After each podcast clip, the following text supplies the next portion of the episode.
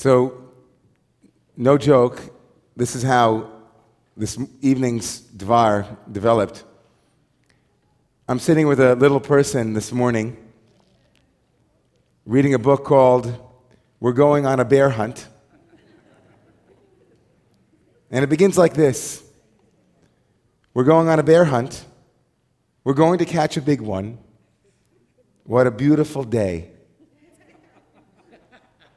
We're not scared. Uh oh, a river, a deep, cold river. We can't go over it, we can't go under it. Oh no, we've got to go through it. It doesn't change much. Uh, there's just the next one is mud, and then there's there's a snowstorm, and right, we can't go over it. We can't go under it. Oh no, we've got to go through it. Every Shavuot, oh, every year, the parsha that immediately follows Shavuot is Parshat Naso, the longest parsha in the Torah. It's filled with all kinds of amazing narratives and interesting things. Chapter 6 of the book of Numbers in this week's parsha begins Vayidaber Adonai el Moshe lemor daber el bnei Israel. Speak to the children of Israel and say to them, Ish o isha ki yifalei, ki yafli lindur neder nazir lahazir ladonai. If someone, man or woman, explicitly utters a Nazarite's vow, becoming a Nazarite, a Nazarite is marked by a number of interesting things. They too become long haired, like my little friend. But most importantly, most significantly, and maybe most famously, they, they vowed to abstain from wine and actually all things having to do with grapes, not just wine, grape juice, raisins, skins of the grape. And this led the rabbis in the Midrash to ask what could possibly have been the connection that led the Torah to include the Nazarite immediately following the episode that we will not go into now, but called the adulterous woman, the Sotah.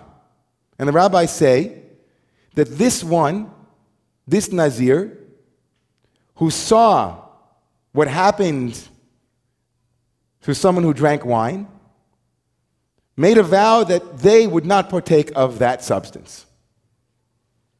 Now, within the tradition, that vow is seen ambivalently, meaning it is seen both in a good light and in a not so good light.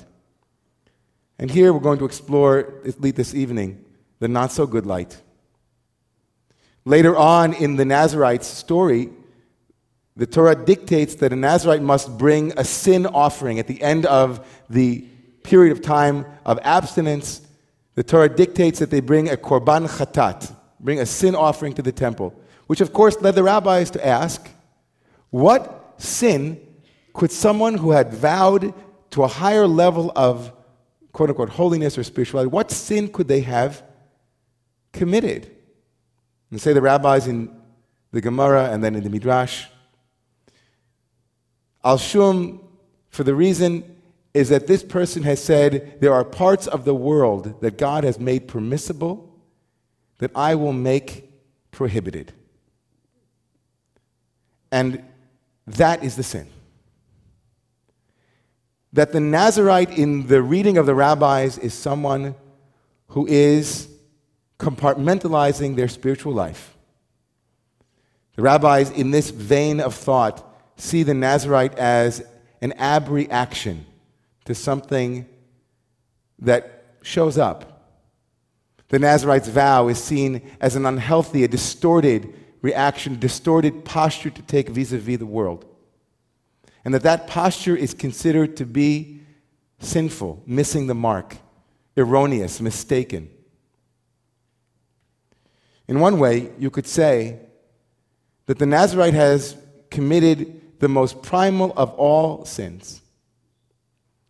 The Nazarite has made a boundary to the sacred. And indeed, our tradition says there is no boundary to the sacred. The Nazarite, the Nazir, in his response to wine, says, There is some place that I will not go. There are some things that I won't touch. There are some activities that are by their nature dangerous. And I have to be really careful. You don't have to look far for examples of this.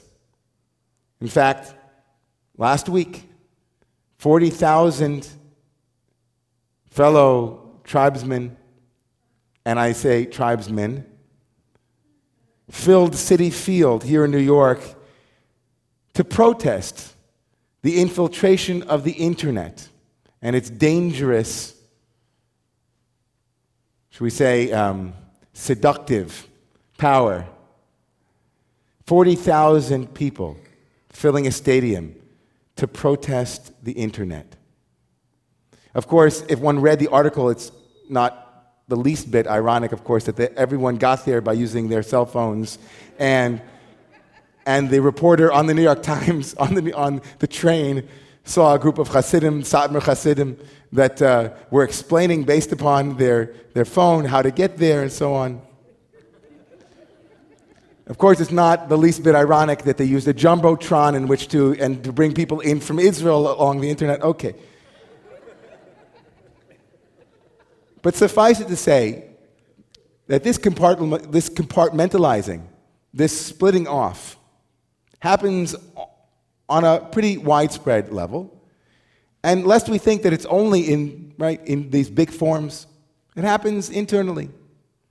This past Tuesday, I came back from an incredible retreat with my family. We had been up at Shavuot at uh, Isabella Freedman. And I felt very much like the story of Shimon Bar Yochai, the great sage who, in the Talmudic story that is recorded in Tractate Shabbat 33a, is in the cave with his son Elazar running away from the Romans. And after a year of miraculous living, where a, a rivulet of water, a, a stream, miraculously appears to to quench their thirst, and a tree of carobs. A carob tree is also there, and their clothing, right, doesn't uh, in any way, uh, isn't ruined in any way. After a year of such living spiritually off of the Schneid, sort of the divine Schneid, they leave the cave, and everywhere they look, the rabbis say, everywhere they put their eyes, they burned. They saw people you know, tilling the field, and they thought, wow, what a waste of time tilling the field. You should be sitting and learning Torah. And they went and they saw other things, and you should be sitting and learning Torah. You should be devoted spiritually. And everywhere they put their eyes, they burned. And I felt like that a little bit. I said, wow, I'm back in New York. And everywhere I looked, I was burning. I was judging. I was upset. There was an edge. And I came back. I came back, and I came back to this. Where do we draw the lines to the sacred? Where will we draw the lines? And what will our friends, I should say, invite us to in those moments? I want to read to you a quote from the great Zen teacher who also was a Catholic priest, Karlfried von Dürckheim. The person who, being really on the way, when they fall upon difficult times in the world, will not, as a consequence, turn to a friend who offers refuge and comfort and encourages the old self to survive. Rather, she will seek out someone who will faithfully and inexorably help him, her, to risk herself, so that she may endure the difficulty and pass courageously through it. So that she may endure the difficulty and pass courageously through it. Only to the extent that a person exposes herself over and over again to annihilation can that which is indestructible be found within them. In this daring lies dignity and the spirit of true awakening. Only when we expose ourselves over and over again to that which we feel will destroy us can that which within us is indestructible be revealed. The Nazir makes the mistake of trying to go around life. He should learn a little bit from my little friend with the long hair. He should learn that we can't go under it, we can't go over it. oh no, we have to go through it.